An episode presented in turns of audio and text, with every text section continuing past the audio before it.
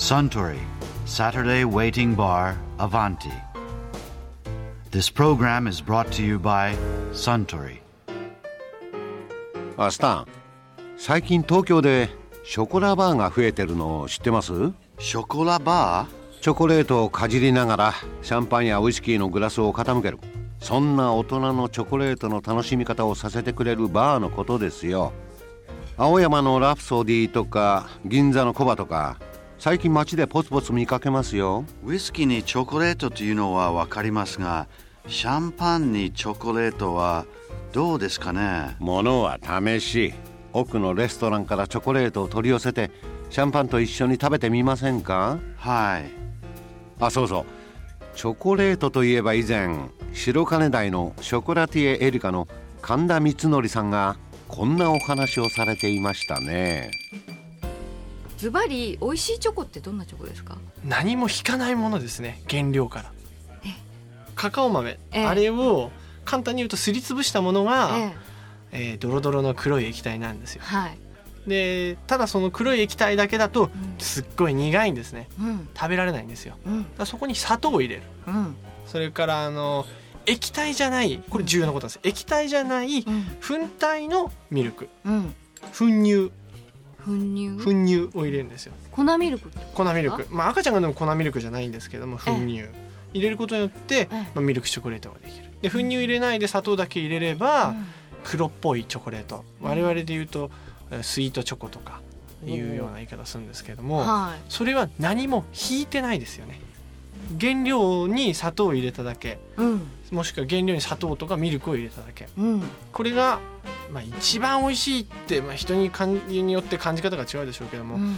まあ美味しいレベルに達しているんではないかなと。でももっと美味しいチョコレートっていうとええ。口どけが良くてええ。っていうチョコレートになってくるんですけどそうするとさらに原料から取れる油はい。をその何も引いてないチョコレートカカオ豆をすりつぶしてお砂糖を足しただけのところにええ。同じ豆から油だけ取ったものをさらに入れちゃう。そうするともっと油増えるじゃないですか。はい。そうするとさらにもっと滑らかなチョコレートあー。あじゃあ美味しいチョコレートで大事なものっていうのは滑らかさ。滑らかさっていうかカカオのバターが入ってること。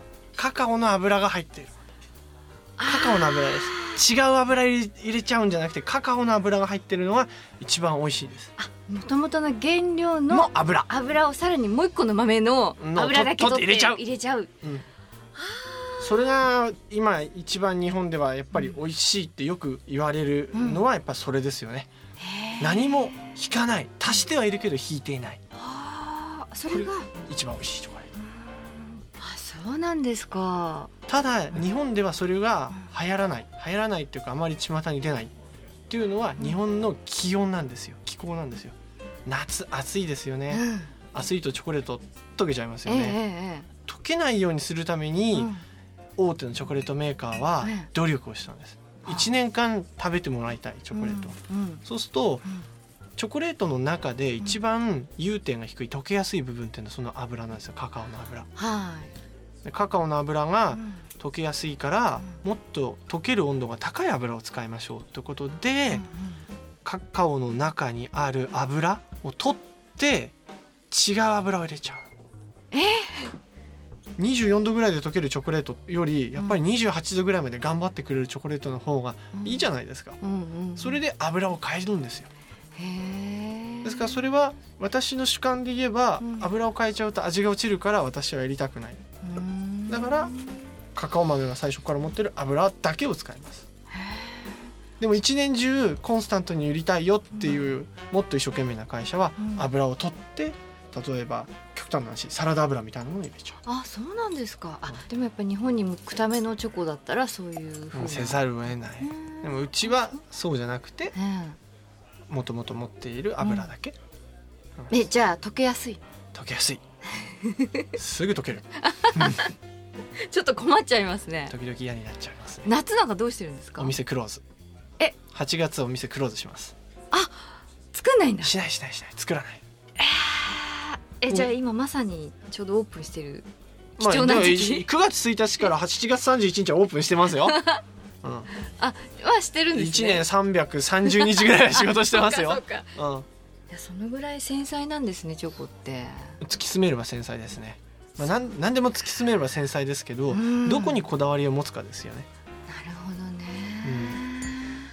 の手作りでやる時って塊買ってきて、温度とかうん。すごいうるさく書いてありますよね。書いてありますね。でそれによっては風味が損なわれるとか書いてあってそんなことないだろうなんて思いながら、結論で言うと風味を損ないます。なぜかっていうと、まあ、チョコレート簡単に言えば温度をかけて溶かしちゃえば液化しますよね、うん。液化したものを冷やせば固形化する。うん。どんどんどんどんどんどんどんどんどん下げていくと、うん固まるは固まるんですけどうん綺麗に固まらないんですよ綺麗に固まらないと美味しくないんですよ、じゃあ綺麗に固まらせるためにはってことが、とうとうといろんな雑誌とか本に書いてあるんですよ。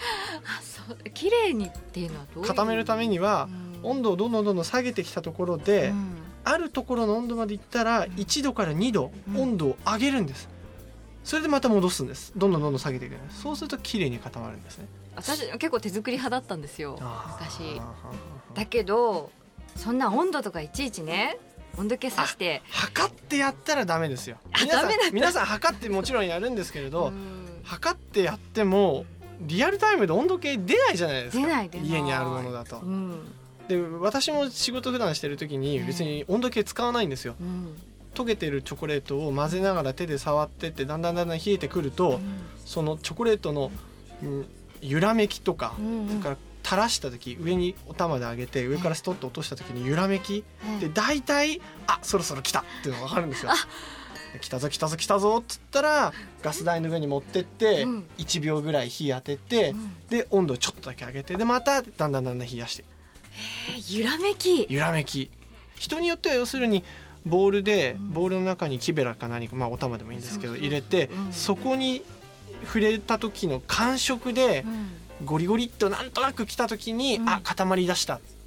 それで温度を上げるっていうシェフもいますしシェフパティシエですね、うんまあ、作ってる人うん。もいますし、えー、ともちろんその感覚でもやるんですけれどもその感覚だけじゃなくてその要素を増やすがために、うん。あ来たぞと思った時にお玉はもしくはその木べらを上に上げてスストーッと滝のように落とした時の揺らめき。どう揺らめけばいいんですか？揺らめきっていうかあの正確に言うとうん私が作業してる場のうん。いつも同じ位置で作業してるんで、うん。同じ条件で電気の光が当たるんですけどその光のテカリ？難しい。テカリ？もうここまでいくとオタクなんですからねチョコオタク。チョコオタク。揺らめきオタク。揺らめきその光の反射。うん。それからその重さ攪拌する時のチョコレートの重さ。抵抗そうです。力その複合的な要素でうん。大体来たなっていう感覚をつかむ、ふわー。すごいでも毎日やってるとうん。別に朝顔洗ってるのと同じで、うん。どこに鼻があってどこに目があってって分かるじゃないですか。手顔洗ってると、まあね。極端な例ですよ、うん。それと同じになりますよ。そうなんですか慣れればそうなりますよ、でもそういうの聞いちゃうと、やっぱ顔とか。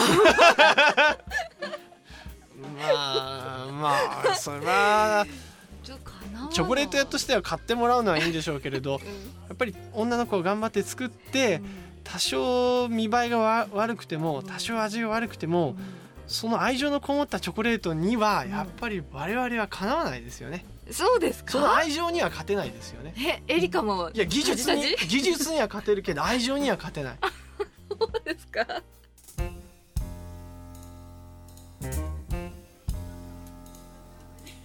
いやー神田光則さんのお話面白かったですね。シャンパンとチョコレート用意できましたよ。あーありがとう。ではチョコレートをちょっと一かじりと。うん。それからシャンパンを一杯。ほら口の中に残ったカカオの甘みと香りがシャープなシャンパンに溶けて。確かにいけますね。